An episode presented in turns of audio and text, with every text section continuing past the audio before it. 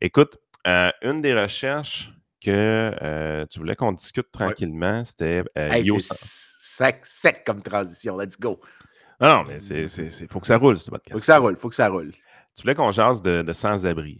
tu as des solutions pour nous. Euh, tu voulais une... Non, c'est une joke. J'ai un humour noir ce matin. Qu'est-ce qui s'est passé? T'as lu quelque chose de Bruno Marchand, t'es de mauvaise humeur? Pauvre. Bono! Je sais pas si va être encore en poste quand, quand le podcast va sortir.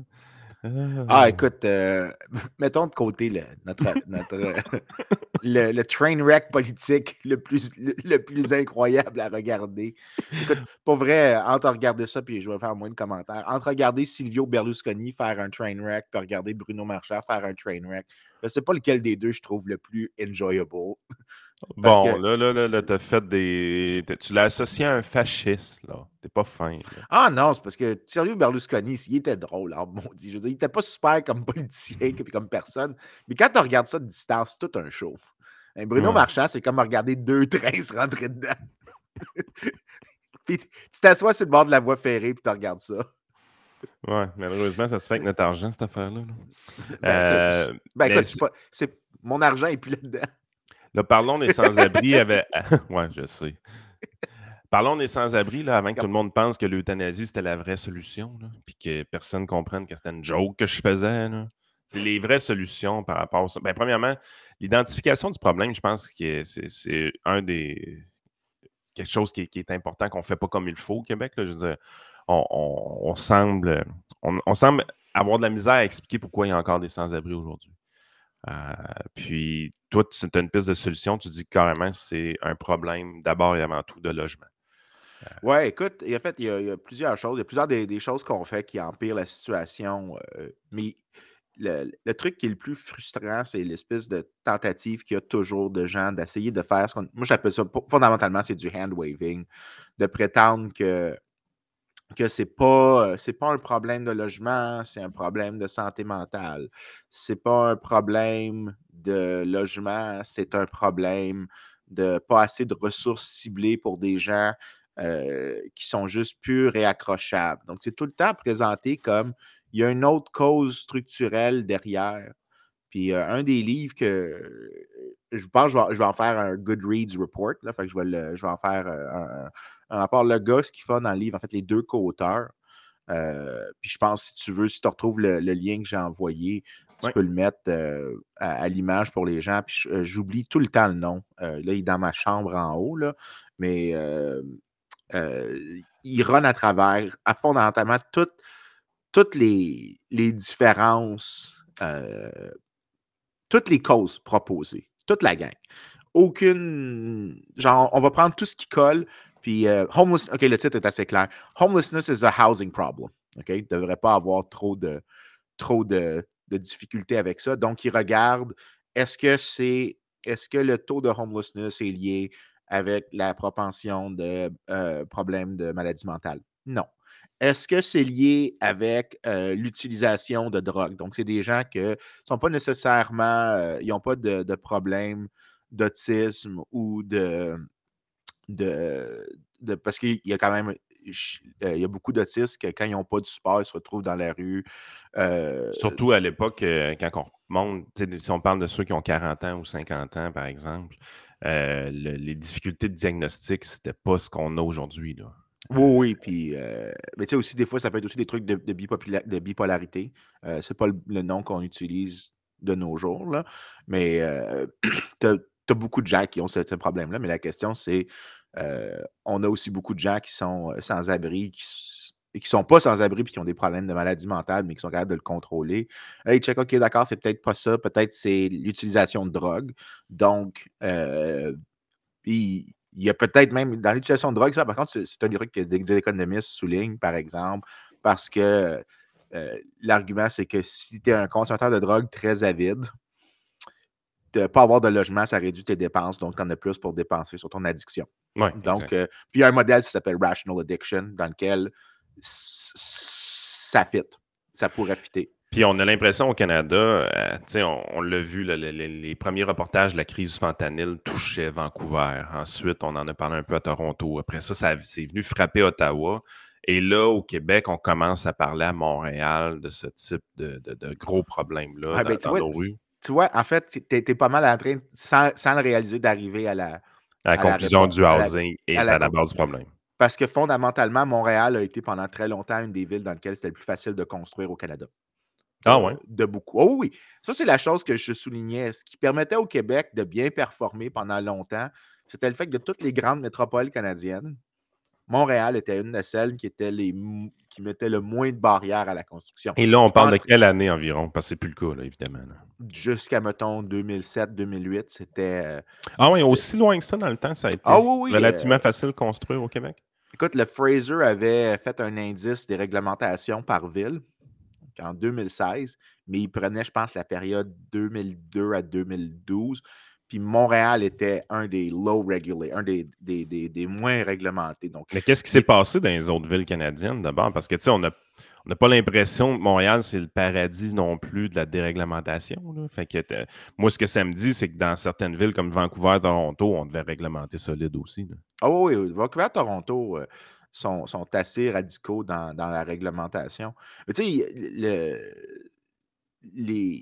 le, problème des sans-abri, c'est vraiment quelque chose que je pense que beaucoup des gens qui sont pour euh, des villes des projets structurants ou des choses comme ça, qui veulent des gros projets d'infrastructure publique, essayent de mettre de côté parce que toutes les mesures généralement qu'ils proposent sont en lien à réduire un peu l'élasticité de l'offre de logement et ils ne réalisent pas que euh, le problème, ou peut-être même qu'ils réalisent puis qu'ils ne veulent juste pas faire l'admission de ce que je pense est évident, parce que ça leur permet de continuer d'avancer les projets qui euh, sont populaires avec les électeurs. Parce qu'il faut souligner que même si je pense que les réglementations sur la construction, sur le zonage particulièrement, sont très nocifs pour la collectivité, ils ne sont pas nocifs pour ceux qui détiennent des propriétés foncières donc qui ont, ont, des, qui ont des, propriétés dans les villes. Si tu es déjà propriétaire, c'est une bonne chose, la réglementation. Exactement. Tu remarques, c'est qui les, opposants à toute forme de déréglementation du zonage. En fait, puis on ne dit pas de ne pas avoir de zonage. Hein. Ça fait du sens d'avoir du zonage, de ne pas avoir une usine qui euh, fait des déversements juste à côté. Il y a, il y a, une, justification pour un certain type de zonage, euh, genre réduire des fire hazards ou des choses comme ça. Donc, tu sais, fine. Mais au-delà de ça. Moi, le euh zonage de SimCity, je le trouvais pas pire. Commercial, industriel, résidentiel. Par contre, parle à n'importe qui qui a déjà eu à traiter avec le zonage dans une municipalité, c'est pas ça. Le commercial, c'est C1, C2, C45, C72, C48. Puis là, il faut que tu aies le bon zonage, tout ça. Ben, c'est capoté, là. C'est capoté. Je te dirais que je te dirais que je suis même pas fan de la distinction. on, on reviendra là-dessus, mais je vais faire un point. Puis si on est capable de revenir, on, aura du fun. Je ne crois pas que tu devrais faire la distinction entre commercial et résidentiel. Puis je vais te donner un exemple de qu'est-ce qu'il y a. Parce qu'il n'y a pas vraiment de pollution au niveau commercial. Exactement. Tu, vas voir de. de fait que toi, ce serait SimCity encore plus simple. Industriel, résidentiel, slash Industriel et autre. Hmm. Euh, donc, il n'y a pas vraiment. les, bâtiments commerciaux, tu les mettrais dans l'industriel? Non, non, non. Ça serait vraiment. Euh, du des commerciaux dans du résidentiel. Euh, beaucoup plus, si tu veux. Euh, euh, puis il y a des raisons de sécurité publique aussi là-dedans que les gens oublient qui sont assez importantes. Mais mettons ça de côté. Fait que là, il run dans le livre que je te parlais toutes les affaires. Donc, l'utilisation de drogue, la pauvreté, les conditions naturelles des villes comme le climat. Parce que certaines villes, c'est plus facile d'être sans abri en Californie que ce l'est, disons, ben à Chicago. Il n'y a, pas d'hiver ben, c'est ça. peut-être que c'est ça. Là, euh y a-t-il une migration du sans-abri, tu penses, euh, au niveau d'un pays? Évidemment, on, voit difficilement les sans-abri canadiens quitter vers les États-Unis, donc on comprend les, oui, la problématique. Oui, il y en a. La face, c'est dur à, mesurer. C'est dur à mesurer parce qu'on n'a pas. On a généralement des enquêtes sur le, des headcounts par ville qui sont faites mais on n'a pas toujours une. Il y a une sorte d'incertitude autour du nombre de migrants qui quittent les villes. Fait que le numérateur que tu fais le taux de migration est assez difficile à mesurer, mais on sait qu'il y en a de la migration. ça doit être extrêmement difficile aussi ramasser des données avec les, la problématique des sans-abri. Je veux dire, on parle de gens qui n'ont pas d'adresse, on parle de gens qui sont difficiles à tracker d'une certaine façon. Bien souvent, ils n'ont pas de papier. Euh, si on pense qu'il y en a peut-être dans le tas qui sont immigrants illégaux en plus, c'est encore plus compliqué. Les immigrants illégaux, il n'y en a pas beaucoup qui sont sans-abri. OK. Les, euh, tu regardes la composition de la population des, sans-abri aux États-Unis, parce qu'il y en a, euh, il y en a eu, il y en a des recensements puis des, choses qui ont été faites. Et généralement, ce qu'on réalise, c'est que c'est des US born. Prédominément des US born. Euh, largement parce que les immigrants illégaux ont toujours l'option de retourner dans leur pays. surtout que quand tu es, un, un sans-abri, tu, vas, retrouver, tu, vas te retrouver souvent, tu vas te retrouver souvent avec des arrestations. Hum. Euh, puis quand, quand tu es, même pour un minor arrest, tu peux être découvert comme ayant immigré illégalement. Donc, tu peux tu, te, les, tu te fais expulser anyways. Donc, il y a un processus qui va faire en sorte que s'il y en a qui le deviennent, ils sont rapidement euh, retournés dans leur pays. Puis, y a-t-il un biais de sélection dans le sens aussi, on s'entend, un immigrant illégal, c'est dépeint comme un, quelqu'un de vraiment, vraiment méchant dans les médias, mais la réalité, c'est qu'on parle de quelqu'un qui était dans son pays d'origine extrêmement motivé à quitter et qui avait les moyens de quitter également et qui a pris les moyens de quitter. Donc, on parle quand même de gens avec un niveau de motivation assez élevé. Moi, mon feeling, c'est que j'ai l'impression que quand ces gens-là arrivent ici, ils vont être capables de trouver de l'emploi parce qu'ils vont être très vaillants.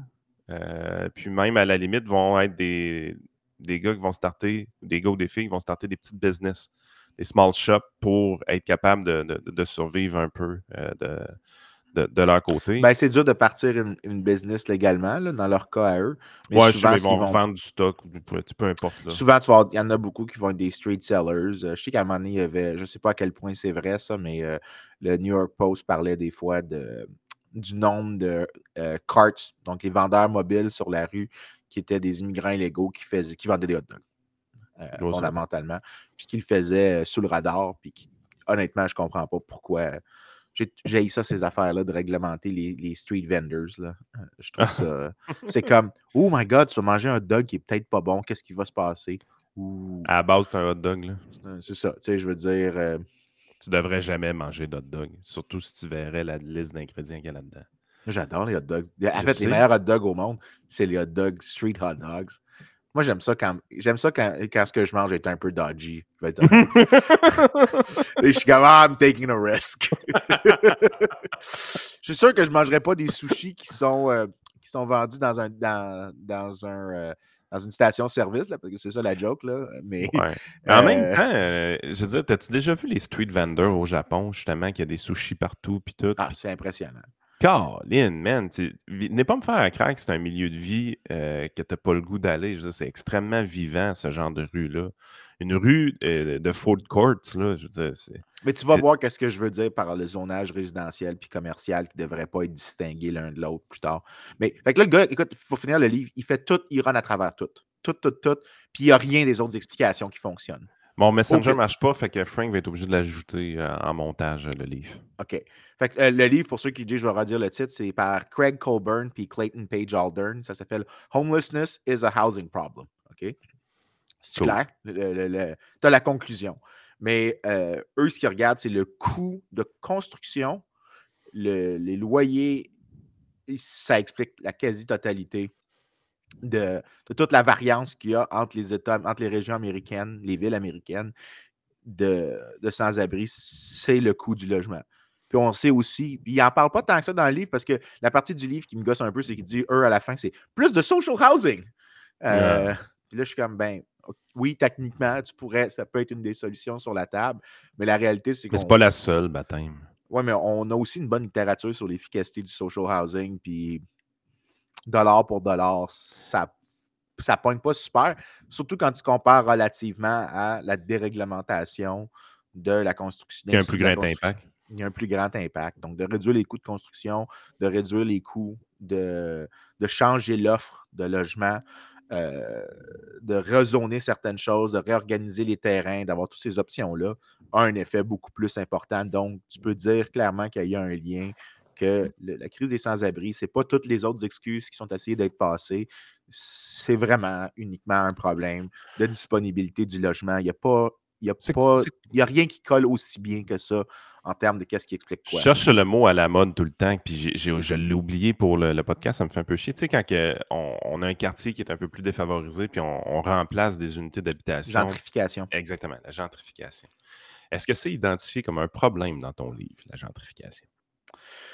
Euh, il en parle un peu, il, essaie il en parle un petit peu en mal, mais en même temps, il réalise que c'est comme un processus qui est normal aux villes, dans le sens que euh, souvent, euh, les quartiers qui se gentrifient, c'est des quartiers qui étaient en déclin, souvent, et, et que c'est des mouvements de population. Donc, par exemple, tu regarderais à Montréal, le plateau avant, c'était un, quartier, un quartier un peu pauvre, mais tu as eu des gens qui ont réalisé que ben, la, disponibilité du logement dans, dans cette partie-là de la ville était plus basse, quelques personnes se déplacent, la collectivité devient plus intéressante, le quartier commence à avoir plus d'installations, plus d'avantages locaux qui attirent d'autres personnes.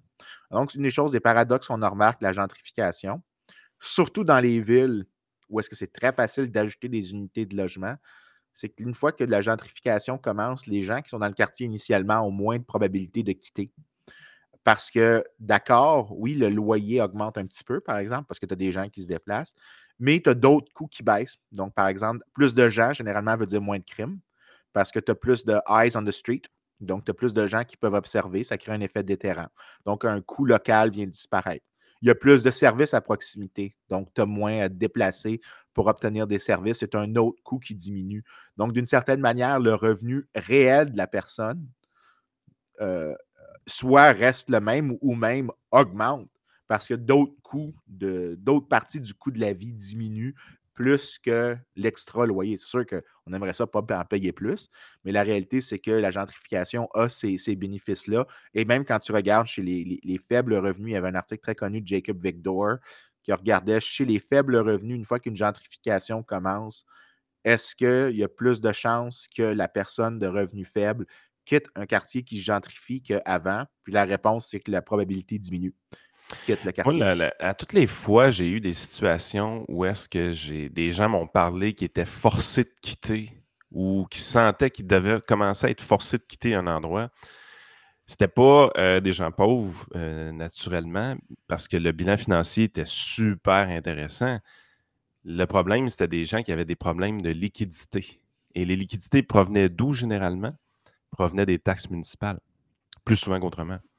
Euh, j'ai des exemples en tête euh, de gens qui ont acheté des maisons, par exemple, aux alentours de 300 000 au début des années 2000, dans des quartiers comme Sillery à Québec, euh, qui était un quartier qui était prisé, mais tu sais pas, c'était pas encore ce qui est devenu Sillery aujourd'hui.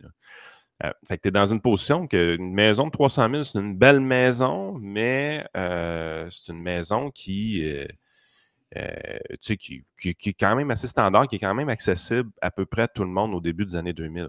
La maison prend de la valeur beaucoup. On parle aujourd'hui de maisons qui valent beaucoup plus que 1,3, 1,4 million de dollars. fait que le bilan financier des gens qui étaient dans cette situation-là à ce moment-là, il fait beaucoup de sens parce que la valeur de la maison par rapport à l'hypothèque c'est démesuré. Ils ont réellement fait un profit qui est intéressant.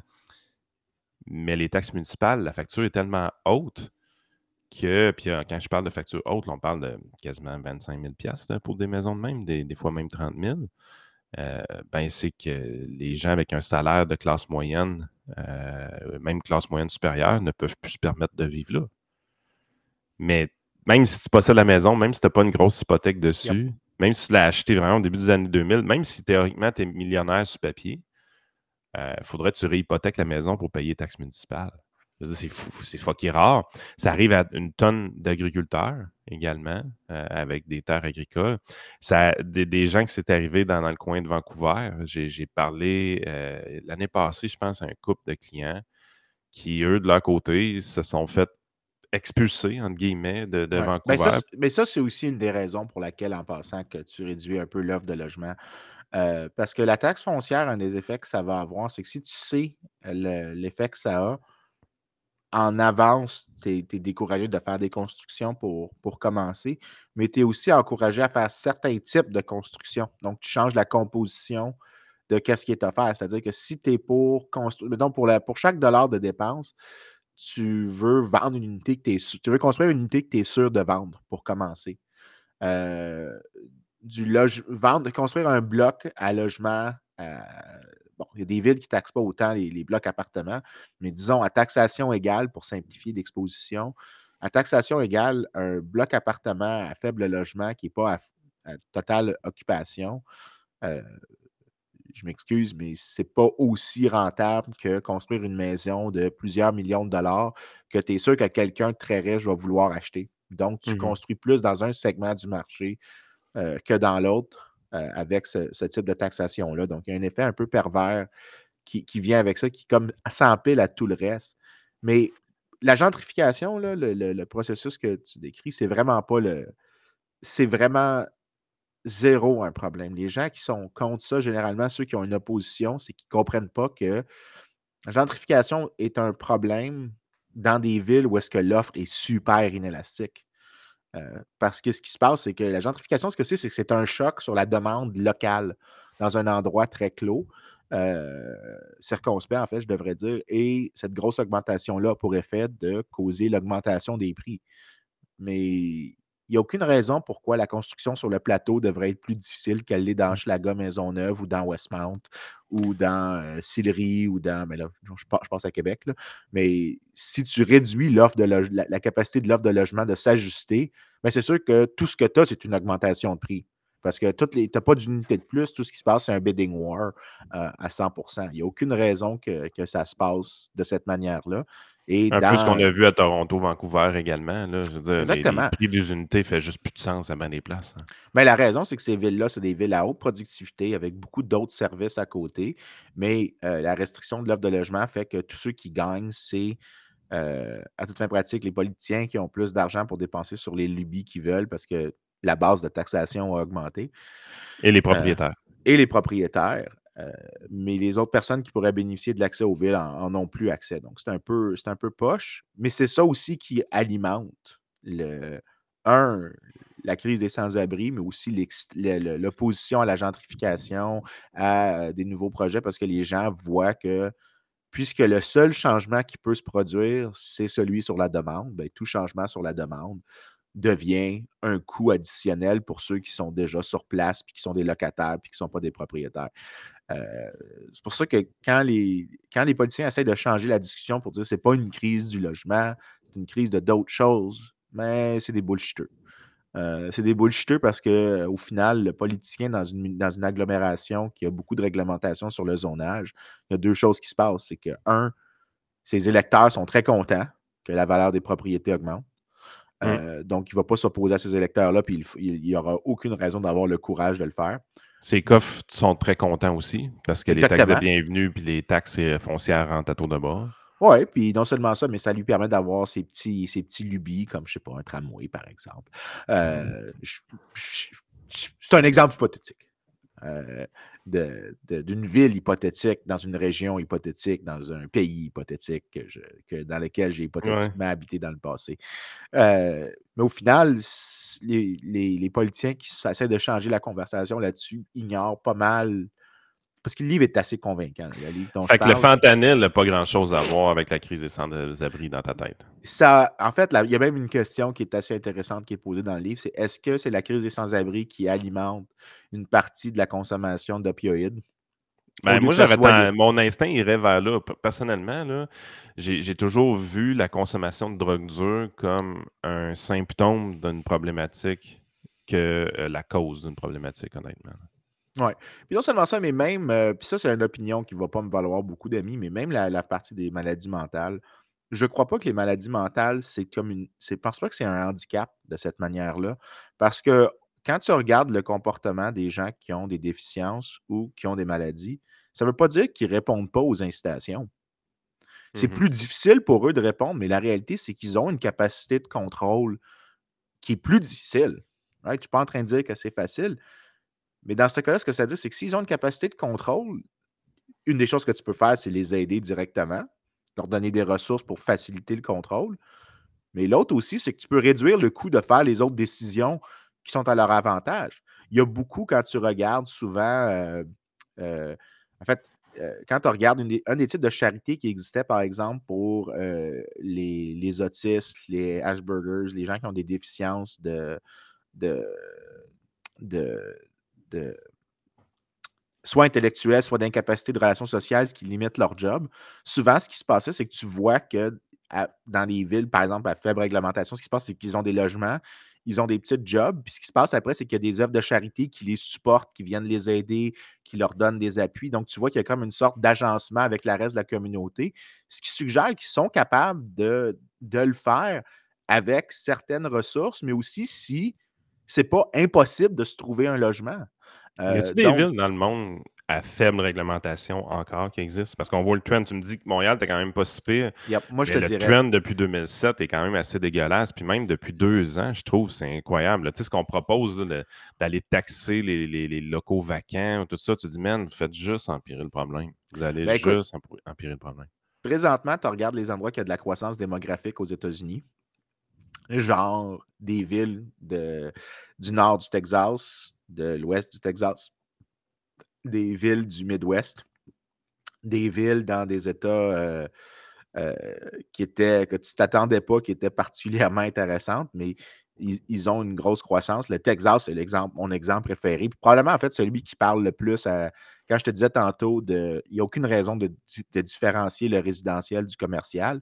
C'est que des fois, tu vas trouver dans un quartier résidentiel, purement résidentiel à Dallas, tu avances, puis tu vas trouver euh, dans le quartier résidentiel, un ancien bloc de maison qui a été converti en euh, des petits commerces locaux avec cinq ou six stationnements. Parce qu'une des choses qui se passe quand tu déréglementes beaucoup euh, comme ça, c'est que tu peux aussi laisser les gens contrôler la quantité de stationnement qu'ils veulent. Donc, de ne pas faire des minimums. Ça, c'est un des coûts, les gens ne savent pas, mais ça, c'est probablement le plus coûteux. C'est les réglementations sur le nombre d'espaces de stationnement qu'il faut que tu ailles. C'est la règle. beaucoup euh, tout. Ben oui, parce que ce qui se passe, c'est que la règle, souvent, c'est la règle la plus débile, c'est que tu dois avoir autant de places de stationnement que ta journée la plus achalandée de l'année. Ce qui est généralement genre box. Non, mais attends un peu, il n'y a rien d'écologique là-dedans. Y a, -il vraiment de la réglementation comme ça au Québec présentement? Oui, oui. Il y, a des, il y, a des, réglementations sur le nombre de places de stationnement qu'il faut que tu ailles. Mais quand dans ces petits quartiers-là, ce qui se passe, c'est que tu as des maisons qui sont converties en mini-commerce. Souvent, ce qui se passe, c'est que le propriétaire. Non, c'est pas ça, mais tu vas avoir un Là, il va avoir un urbaniste qui va se dire Tu sais pas de quoi tu parles, puis il va avoir plein de chars qui vont être stationnés dans la rue. Oui, mais les clients aussi, ils n'aiment pas ça, avoir à se stationner sept blocs plus loin pour aller dans un commerce. Fait que généralement, le commerçant qui n'est pas capable d'acheter la quantité. Va changer de place. ben, le client va changer de place ou bien lui va déménager. Fait que ce mmh. que tu vois, c'est que tu as des petits commerces locaux qui sont ciblés sur, par exemple, le local. Ou même ce qui se passe, c'est que tu vas avoir, puis c'est beaucoup plus rare aujourd'hui, mais tu avais ça dans le temps. Puis toi, en fait, je suis sûr dans ton coin, il y avait sûrement un dépanneur. Parce que dans les régions, c'est. En fait, dans les villages. Tu un dépanneur dans lequel tu avais un gars qui vivait en haut de son commerce. Oui. Puis dans ces affaires-là, ce qui se passe, c'est qu'un commerce, une des vertus d'un commerce, c'est que tu as toujours quelqu'un à shop. Puis quelqu'un à shop, ça veut dire quelqu'un qui peut voir. Surveillance, sécurité. Exactement. Tu as du low-cost policing qui se fait. Ça fait un effet de déterrent. C'est eyes on the street. Euh, de laisser du, commercial se mélanger à du résidentiel, il n'y a pas vraiment d'opposition à, faire ça. Puis en fait, quand on regarde les villes au Texas que je te parle, dont Dallas, puis Houston qui, font, qui fait ça ou qui permet ça aussi, ce que tu vois, c'est que ce pas des centres d'achat qui sont construits genre au milieu d'un petit quartier. Ce qui se passe, c'est que tu as des mini-commerces qui s'installent là. Puis les gros centres d'achat, ils ne veulent pas s'installer dans cet endroit-là parce que. Euh, mais ce que tu dis là, je, plus je t'écoute parler, puis je pense à des exemples. Tu sais, je vais te donner euh, le, dentiste où est-ce qu'on va est à Saint-Gervais dans Bellechasse. Les, les municipalités de ce type-là, généralement, côté réglementation, il y en a, là, quand vous pas la tête, puis il y en a probablement bien trop. Là. Mais euh, c'est quand même un peu plus louche, justement, entre le commercial résidentiel puis les affaires de stationnement. Je ne suis pas sûr que ça existe. l'ancien, l'ancien dentiste qu'on avait, qui a vendu sa business à une nouvelle, était dans une maison, carrément. C'était vraiment une maison, mais le, c'était, là qu'il n'y avait aucun espace de stationnement. Tout le monde se parquait dans la rue. Honnêtement, même si le village n'est pas gros, tout ça, je trouvais tout le temps ça quand même assez chiant, me parquer je ne trouvais pas ça agréable. La nouvelle dentiste qui est arrivée, a acheté à business, ben, elle est restée là, genre même pas un an, puis elle a déménagé. Parce qu'elle a dit écoute, les gens, je sais que les gens n'aiment pas ça se stationner ici. Elle a acheté une autre, mais quelque chose qui ressemble aussi à une maison un peu plus loin. Puis euh, là, il y avait beaucoup d'espace de stationnement. Il y a du stationnement tout le tour de, l'unité. Puis honnêtement, je trouve ça beaucoup plus agréable que c'était. Puis ben, tu vois, ça, s'est fait tout seul, sans intervention du gouvernement. Exactement, parce que le processus qui se passe pour le, pour le, résidentiel versus commercial, c'est qu'il faut que tu fasses du bidding avec l'autre personne sur l'espace que tu veux avoir pour produire des services. La question, c'est que la personne qui veut vivre dans le quartier aussi, il faut que tu fasses un bidding contre elle. Mais celui qui finit par faire ça, finit par dire être celui qui, à qui il attribue le plus de valeur possible à la chose, parce qu'il faut que tu achètes la personne qui est là avant. Donc, au final, il n'y a pas. Ici, tu peux internaliser toutes les externalités. Il y a un processus qui est faisable.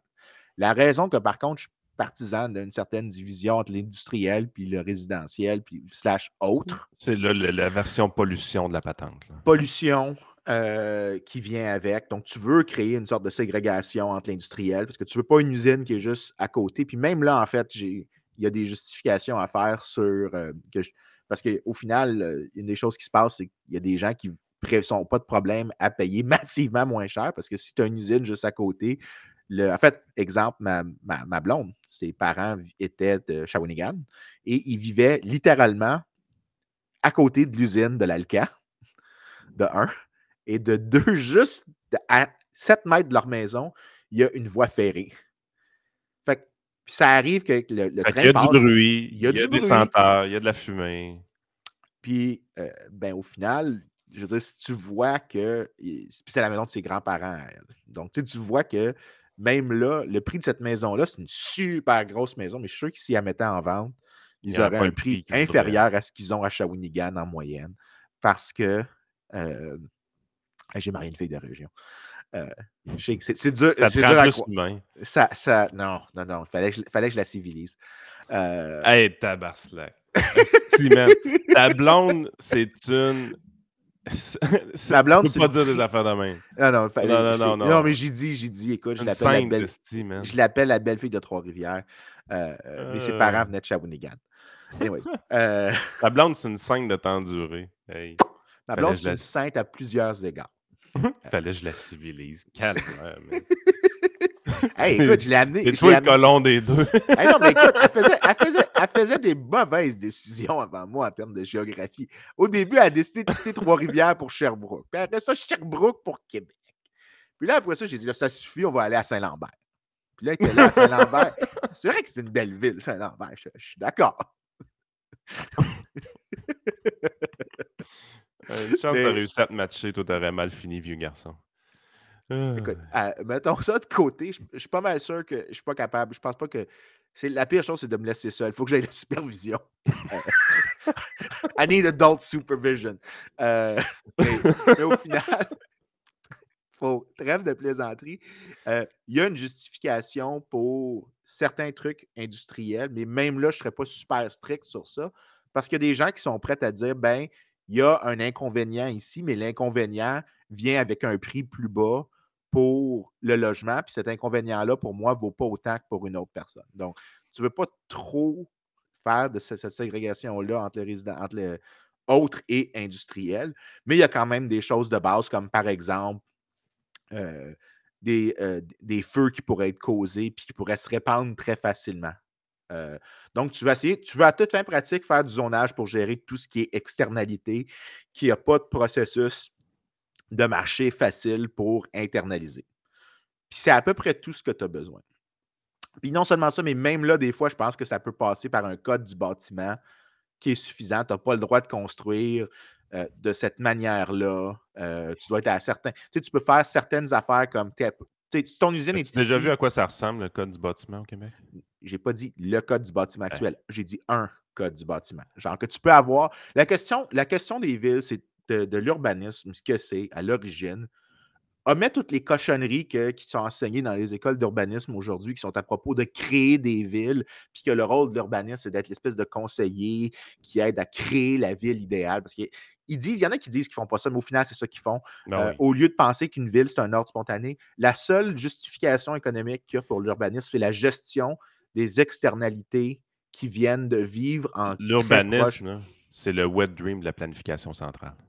Ah oui, oui, solide. Euh, solide. Si tu veux des planificateurs centraux, là, les urbanistes euh, sont guéris pour ça.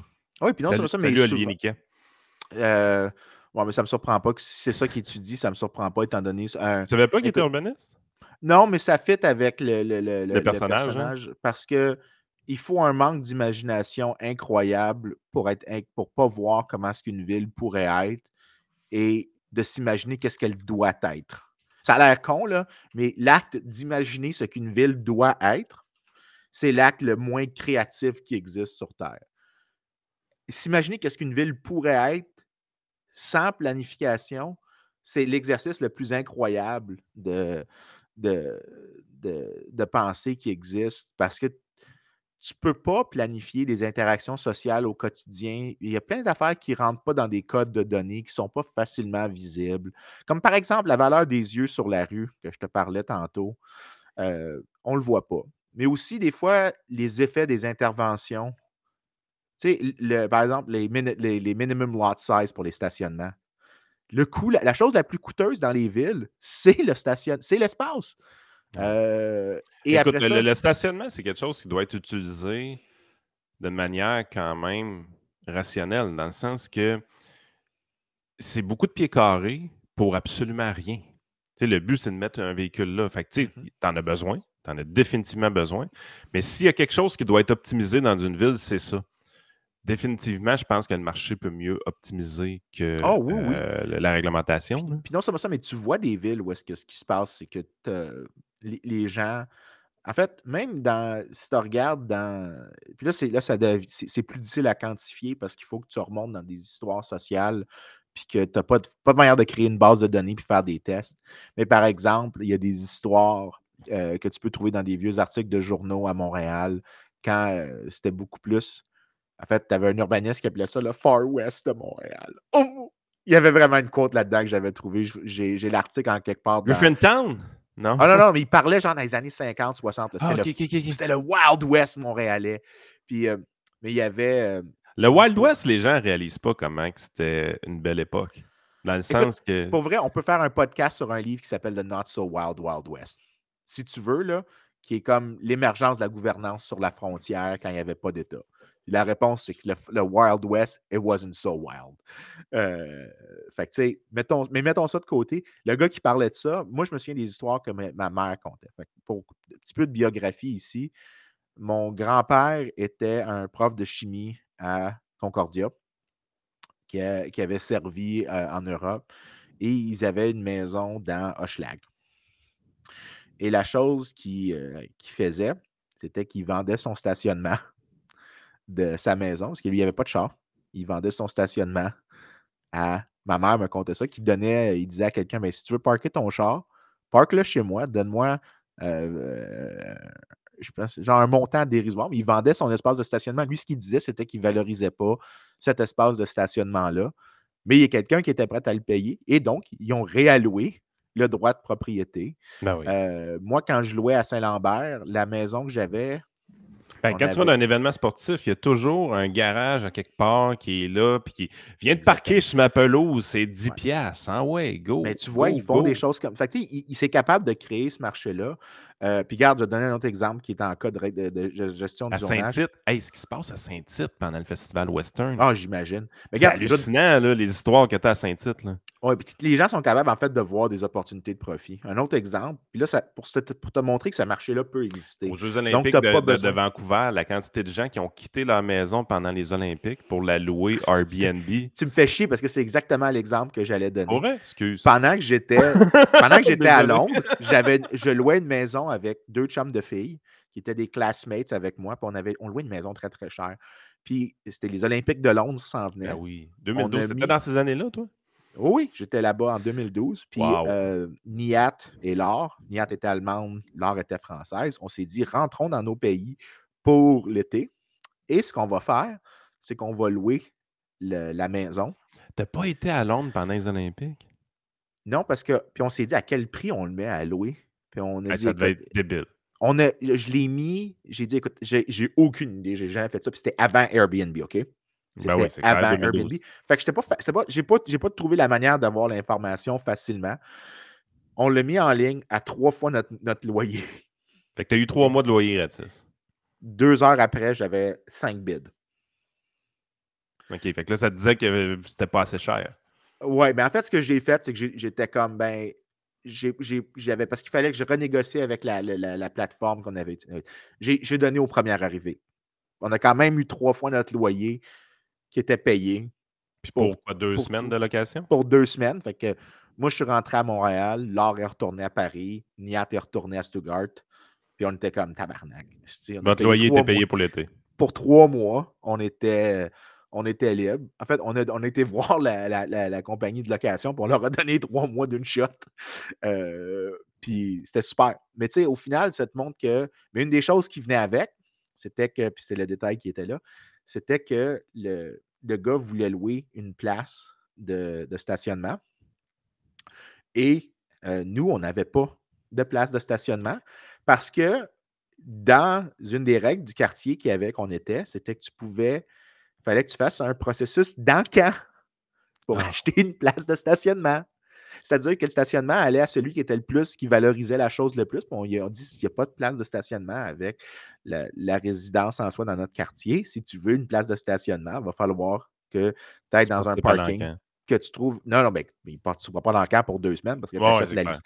Mais si tu es capable d'organiser des encans pour ça, puis ça veut dire que c'est facile de créer un marché. Ce n'est pas particulièrement difficile. C'est beaucoup que- mieux un encan qu'une réglementation. Oui, mais là, c'est la ville qui forçait le marché. Ouais. Il faut quand même le dire. La Mais ville déjà, collectait les C'est revenus. quand même plus intelligent d'agir de même que de dire voici ce que tu dois faire, tu peux pas sortir de ce cadre-là. Puis... Mais au final, tu peux juste aussi laisser les gens dire comment voici comment tu peux utiliser ta propriété. Moi, Ouais. c'est au final, dans mon quartier. C'est ça que ton grand-père faisait dans le temps. là. Il n'y avait pas de réglementation, puis lui, il, il vendait son Exactement. stationnement. Exactement. Puis d'ailleurs, euh, je fais ça ici aussi en Virginie. Euh, parce que mon bureau est juste à côté de, mon, de, de ma maison. Je suis vraiment pas loin. Mais mon bureau, c'est aussi une salle de classe. Il y a plusieurs étudiants qui doivent acheter la passe de saison pour aller se stationner en face de mon building.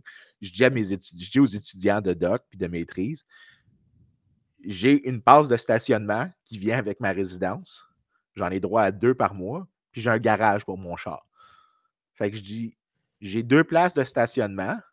Tu vends ça à tes étudiants? Je veux juste que vous me donniez. Non, mais je ne je les vends pas. Je leur dis, faites juste me couvrir le coût que ça me coûte, moi, de l'avoir. Puis c'est 5$ piastres par mois. Fait qu'au final, il y a un étudiant. Il y a deux N'essaie pas de profiter de tes étudiants. C'est quoi? Non, mais tu sais, ça leur évite de payer le 250$ piastres de l'université pour la saison. Calme dans tu ce sais, temps-là. fait que, tu sais, les étudiants sont bien contents. Fait qu'il y en a qui. J'ai des étudiants, des fois, qui se parkent devant chez nous. Puis, hello! Fait que, tu sais, le marché peut exister très facilement. Puis le point, c'est que les villes, en, réglementant la quantité d'espace de stationnement et comment le stationnement doit être utilisé, ce qu'ils font, c'est qu'ils restreignent la capacité de réallouer l'espace de la manière la plus optimale possible, en présumant qu'eux savent c'est quoi la manière d'utiliser l'espace de manière optimale. Je ne veux pas douter des capacités intellectuelles d'Olivier Niquet. Euh, mais je suis pas mal sûr qu'il n'est pas capable de savoir c'est quoi la quantité optimale de stationnement dans Mais un non, quartier X ou dans, savoir. une- dans un sous-quartier à toute fin pratique? Tu ne peux pas le savoir. Ça prend une arrogance incroyable de croire que tu es capable de planifier une ville. La seule chose, que, fait que pour revenir au point, puis après ça, on peut au euh, sans-abri, là, Même dans tu des. peux pas, la seule, le seul but, c'est pas de planifier, c'est d'interdire les choses qui sont clairement dangereuses pour le reste de la communauté. Là, c'est des trucs genre fire hazard, pollution, déversement de produits industriels. euh, euh, Ah, ton schéma de euh, couverture de risque, c'est quelque chose d'important aussi. Mais, mais c'est, fond- très minime là, comme cadre. C'est Ouais. pas un. C'est pas un lap- Il n'y a pas une absence complète de réglementation dans ce que je dis. Mais le cadre réglementaire dans ce que je décris, c'est à peu près un dixième de ce qu'on a présentement. Ah, c'est clair. Mais qu'est-ce qui est arrivé pour que Montréal perde le goût de garder ça simple, la construction sur son île? Tu as vécu là, tu connais bien la ville.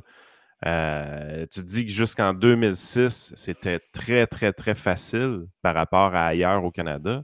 Qu'est-ce qui s'est passé, Vincent? Ben, je te dirais que là, c'est hypothétique, mon, mon explication. J'aimerais ça pouvoir trouver une manière de la tester. Mais c'est parce que comme le Québec taxe énormément, en général, la demande pour le Québec en moyenne est plus basse. Donc, quand tu n'as pas une grosse demande pour commencer, ben, il y a aussi, il n'y a pas vraiment d'avantage complémentaire à restreindre l'offre à Montréal. Parce qu'au final, tout ce que tu fais, c'est réduire tes rentes. Mais si la demande, tu sais qu'elle augmente year in, year out, parce qu'il y a plus de gens qui arrivent et qui veulent venir dans la province, point barre, ben, un des effets qui se produit de ça, c'est que là, le politicien se dit ben, la demande va augmenter, anyways. Fait que je peux donner ces nananes-là aux électeurs qui sont en place maintenant pour gagner la prochaine élection. Euh, donc, fait qu'on pense à ce moment-là que vu qu'il y a une arrivée quand même assez constante d'immigrants depuis plusieurs années au Québec, comme que la construction est assez rigide, comme que les prix sont partis à la hausse, puis comme il n'y a, pas de problème de demande pour les loyers, tout ça, les politiciens se sentent assez lousses de fucker le chien. Ben, moi, je te dirais que comme l'Ontario a décidé de se tirer dans le pied avec des. Parce que l'Ontario, c'est une province qui décide systématiquement depuis 2003 d'adopter les. Chaque fois qu'il y a une option de politique publique, il regarde sa table et il dit Which is the dumbest one? Et c'est la chose qui sera choisie. Euh, the euh, Quebec thing is good. Yes, we will do it. Let's, let's do. This looks stupid. Let's do it. The French are doing it. Let's do that too. Euh, ah. Non, pour vrai, l'Ontario, c'est vraiment c'est l'histoire d'un long déclin depuis à peu près 20 ans. Pour vrai, c'est pathétique à regarder. Mais l'effet, c'est que si l'autre se tire dans le pied, ben, tu attires un petit peu plus de gens à Montréal. Ça a un effet sur la demande relative à Montréal, mais aussi l'immigration, je pense. Puis c'est là que tu vas avoir des Alexis Cormier-Denis qui disent Ah, Geloso a admis. Non, mon point, c'est que probablement que un des effets de l'immigration, c'est que les politiciens municipaux se sont dit qu'ils avaient maintenant la licence d'ajouter ces restrictions-là parce que la demande augmente anyways. Euh, donc, ils se sont donné. Ah, c'est clairement ça qui se passe. C'est pas l'immigrant qui cause le, problème directement, c'est le politicien qui a décidé que voici une manière de donner des nananes aux gens. Puis il y a une solution très simple à ça. Euh, c'est que, les, que le gouvernement provincial arrête d'éponger de faire autant de transferts aux villes. Parce que une des choses qui se passe, c'est que tu réduis. C'est pour ça que j'arrête pas de dire... l'imputabilité est incroyable au niveau municipal. Arrêtez de transférer des fonds à, différents paliers de gouvernement. Laissez-les taxer pour leur niaiserie. Laissez-les payer le coût de leur politique publique. si tu veux faire un service de base, mettons, tu dis il faut que tout le monde aille au moins un certain service de police, tu n'as pas besoin de dire quelque chose de débile. On a ce qui s'appelle la SQ, c'est-à-dire mmh que si tu as une grande ville, tu n'as pas la SQ, puis dans les régions plus pauvres, c'est le provincial qui s'en occupe. OK? Point bon. Tu peux juste faire ça, puis as réglé ton problème de, ah, couverture égale de certains services de base. C'est quand même une justification. Tu sais, que certains services, ce n'est pas parce que tu viens en région que tu devrais avoir zéro policier. Non. Mais au-delà de ça, il n'y a pas vraiment de, de, de, justification. Puis même là, à un moment donné, si tu veux vivre en région, c'est pas aux gens des villes de payer ton trip.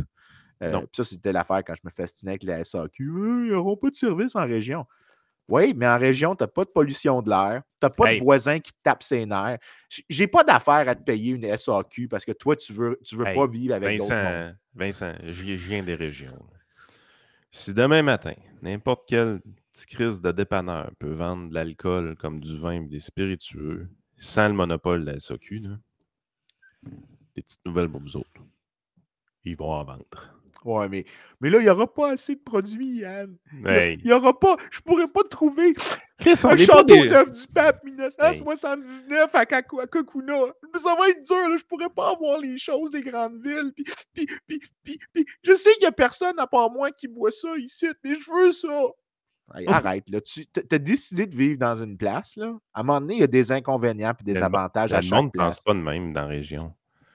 Les, gens ne pensent pas de même tout. Tu veux dire, non, non, mais tu as des Montréalais qui s'en vont vivre à Kakuna puis qui veulent garder Montréal. Ah, ça, c'est ça, c'est là que ça vient, la marde. non, non, non, non, non, non. Non, non, non, non, mais ça, c'est vrai. Je veux dire, je ça, tu as raison. S'il y a quelque chose quand tu viens des régions qui est crissement drôle, c'est d'écouter les Montréalais qui arrivent asti dans la place puis que là, ils disent Ouais, il n'y a pas beaucoup de services. Ben, voyons, tabarnak, qu'est-ce que tu penses? Si, si t'es venu ici, c'est parce que t'aimes marcher dans le bois, sacrément. Voyons donc, lâche-moi les services. Il n'y en a pas de cinéma n'en veut pas. Pas besoin. C'est un Rivière-du-Loup. Vas-y. Hey, j'ai passé ma vie à Cabano, qui est à 40 minutes de Rivière-du-Loup. Techniquement, c'est moins loin, Rivière-du-Loup, Cabano, que Lévis-Québec avec du trafic. Ben, Christy, j'ai jamais été au cinéma de Rivière-du-Loup avant l'année passée. Y a-tu pensé? J'ai vécu toute ma vie dans le bas du fleuve. À 45 minutes d'un cinéma, j'ai jamais été au cinéma. J'ai été une fois de ma vie à Rivière-du-Loup. Très I don't see the need to do it again. Une belle petite ville entrepreneuriale, euh, entrepreneuriale t'aimerais ça? C'est Oh, la, c'est la base du bas du fleuve. Moi, Rivière-du-Loup, j'adore le thinking de la population là-bas. là. C'est c'est vraiment la petite base du bas du fleuve. Mais tu vois, moi, je suis pas. Euh, si je veux vivre dans. ok, là, je sais qu'on passe à la partie Patreon dans, dans pas long. Ouais, si je on pour a- vivre en, en fait, je veux juste dire un dernier truc. Avant de parler de Rivière-du-Loup, on le fera. dans- on gardera le bout de Rivière-du-Loup pour les Patreons. Le dernier truc que je veux dire sur les trucs des sans-abri, parce que là, on a pas mal souligné toute l'histoire de comment les réglementations Hmm. euh, sur le logement, c'est vraiment une des choses qui augmente le coût. Et donc, comme c'est la, la disponibilité de logement qui affecte la crise des sans-abri, ben, le lien est complet. Personne, personne lit ça tant que ça à la crise du logement. Non, non, mais On, le lien est on- traite ça comme deux crises séparées au Québec. Non, ils sont complètement liés. Puis non seulement ça, mais il y a plein de choses qu'on fait qui sont crissement stupides, qui empirent la situation. Un des articles que j'ai envoyé à, à Frank pour, euh, pour aujourd'hui, c'est euh, une étude qui vient de sortir qui regarde les effets des grosses augmentations de salaire minimum dans les villes. Hmm. Et ce qu'on voit, c'est que les augmentations de salaire minimum empirent la, situation pour, euh, pour les sans-abri. Puis la raison, puis l'article est assez clair là-dessus. Un, les grosses augmentations, les petites augmentations n'ont pas l'air d'avoir euh, euh, énormément d'effets, mais il faut quand même se souvenir que les gens qui sont proches de la ligne de pauvreté ont généralement, un, ils ont moins de skills, mais aussi, c'est pas nécessairement qu'ils ont moins de skills parce que, puis là, ça revient aux autres explications qui sont présentées, c'est aussi souvent, c'est qu'ils ont des incapacités sociales qui viennent de, de certaines euh, des difficultés de, de maladie mentale dont on vient de mentionner. Si tu réduis, parce que ceux qui perdent, les premiers qui perdent leur job généralement, c'est un des trucs que l'article souligne, une des un des premiers qui perdent leur job, c'est des gens qui sont euh, faible développement cognitif, mais aussi qui ont des problèmes de maladie mentale. Puis là, ce que tu Mhm. viens de faire, c'est qu'en plus d'augmenter le coût du logement de, sur un autre set de politiques publiques, tu viens de réduire leurs revenus parce que c'est les premiers qui perdent leur job. Fait que ce qu'on voit, c'est que tu as une augmentation des. euh, L'article montre ça, c'est que tu as une augmentation des sans-abri ap- après des grosses augmentations du salaire minimum dans les différentes villes américaines. Parce que les Américains, ils ont des salaires minimums par ville, des fois. Ça doit être le fun, tu- ça. Ben, c'est le Parce fun le pour premier- les chercheurs. C'est le Le fun pour moi comme 15 piastres chercheur. par, euh, parce que j'ai quoi? variance. C'était Seattle, je pense. Ouais, ouais, oui. La première euh, fois qu'on a vu le 15$ piastres de l'heure comme étant, hey, là, ça prend ça, ça prend ça, ça prend ça. Puis là, on parle de là, quoi, 8-9 ans. Là. Ouais, mais eux autres, ils ont 204 salaires. Ils ont trouvé 204 villes qui ont des salaires minimums entre 2006 et 2019. Fait que tu sais, as des villes, tu as beaucoup plus de villes qui se font des salaires minimums par ville. Puis En dehors tu de ces villes-là, est-ce qu'il y en a un salaire minimum aux États-Unis globalement Oui, ou par en État? fait, en fait, tu as plusieurs types de salaires minimums. Nous, au Québec et au Canada, ce qu'on a, c'est que tu as des salaires minimums par industrie, parce que c'est qui qui a quel code du travail. Donc, tu as un salaire minimum fédéral qui s'applique aux industries réglementées fédérales. Et tu as des codes, des salaires minimums par province sur ce que les provinces réglementent, eux. Aux États-Unis, ce que tu as, c'est que tu as des différents paliers de salaire minimum. Donc, si une ville a un salaire minimum très bas, mais que l'État vote un salaire minimum, c'est l'État qui a prépondérance sur la ville. Si le fédéral a le plus haut salaire minimum, c'est le salaire fédéral qui est prépondérant. Donc, c'est ta question, c'est lequel est binding, mais tu as comme une sorte de ranking de qui peut le faire. Fait si la ville a le plus haut salaire minimum pour la ville seulement, ben la ville va avoir le gagnant. Si la ville a un plus bas salaire minimum que le fédéral et l'État, la question, ça va être lequel des deux autres va imposer son salaire minimum. Fait que tu as énormément de variance qui se produit à l'intérieur des États-Unis sur qui fait quoi, parce que c'est le palier de gouvernement supérieur qui a le plus haut salaire minimum qui gagne la décision de le faire. Euh, Puis quand tu regardes, quand tu utilises ça pour tester, tu comme au Canada, fondamentalement, ce que tu as, c'est 10 variations pour 10 ensembles d'industries, plus un onzième pour le fédéral au complet. Mais tu sais, plupart quoi, des industries défaut? fédérales, le salaire minimum, il est juste impertinent. Je veux dire, télécom, il n'y a personne, il y a personne qui est au salaire minimum dans- en télécom. Je ne veux pas être Non, non, plate, là. ils, ré- réglementent principalement des, des multinationales. Écoute, Ouais. Euh, merci pour euh, la partie live et gratuite de tout ça. On continue euh, évidemment de notre côté sur Patreon, comme d'habitude. C'est toujours autour de 45 minutes à une heure supplémentaire que vous avez le droit. Un petit peu plus lousse de, ce côté-là, évidemment. On, on, se laisse un peu plus aller. Vincent, écoute, la conclusion que j'ai de ton podcast aujourd'hui, c'est la suivante. On parle des, de la crise des sans-abri. Malheureusement, on ne fait pas le lien avec les problèmes de logement qui, sont directement liés. Et malheureusement, des gens comme nous, quand on nous dit c'est quoi vos solutions pour les sans-abri, on leur dit ben, déréglementer l'industrie de la construction, déréglementer le zonage, déréglementer toutes sortes de, règles par rapport au loyer, tout ça. Dans la tête de bien des gens, ce n'est pas des solutions. Une solution, c'est on va construire des logements sociaux, on va envoyer de l'argent à quelque part. on dirait qu'il faut tout le temps les, solutions de la Statrix au, au Québec, c'est qu'il faut donner du cash à quelqu'un. Il faut qu'on fasse quelque chose de genre. Je vais juste te forcer à corriger ça. Il faut qu'on taxe quelqu'un pour redonner à quelqu'un d'autre. Exactement. Tandis que la déréglementation peut aider les sans-abri. Mais nous autres, on est tout le temps vus comme des gens méchants. Tu sais, c'était pas anodin la petite joke que j'ai faite par rapport à l'euthanasie. Tout le monde sait que c'était pas ça que je pensais. En tout cas, j'espère que je n'étais pas obligé de l'expliquer. Mais les gens pensent pour vrai que les gens de droite, c'est ça leur solution. Oh, ouais, je suis sûr que si tu demandais à Olivier Niquet, c'est quoi, qui avant qu'il écoute le podcast, parce que pour moi, Olivier Niquet, c'est le. Casse pas ta tête, l'écoutera pas. Non, non, je sais, mais mettons, quand, je, décris Olivier Niquet dans ma tête, c'est le, le réchauffé, le Michelinas intellectuel médian. Euh, On est définitivement rendu sur Patreon. Oh, mais, mais j'ai pas de problème, même si tu le savais. Je veux mon, mon, mépris pour euh, quelqu'un qui n'a aucune idée originale, qui n'a pas lu de chez quelqu'un d'autre et, qui fait juste réchauffer puis qui la répète sans l'avoir compris. Euh, c'est Olivier Niquet. C'est le meilleur exemple de ce type de Michelinas intellectuel.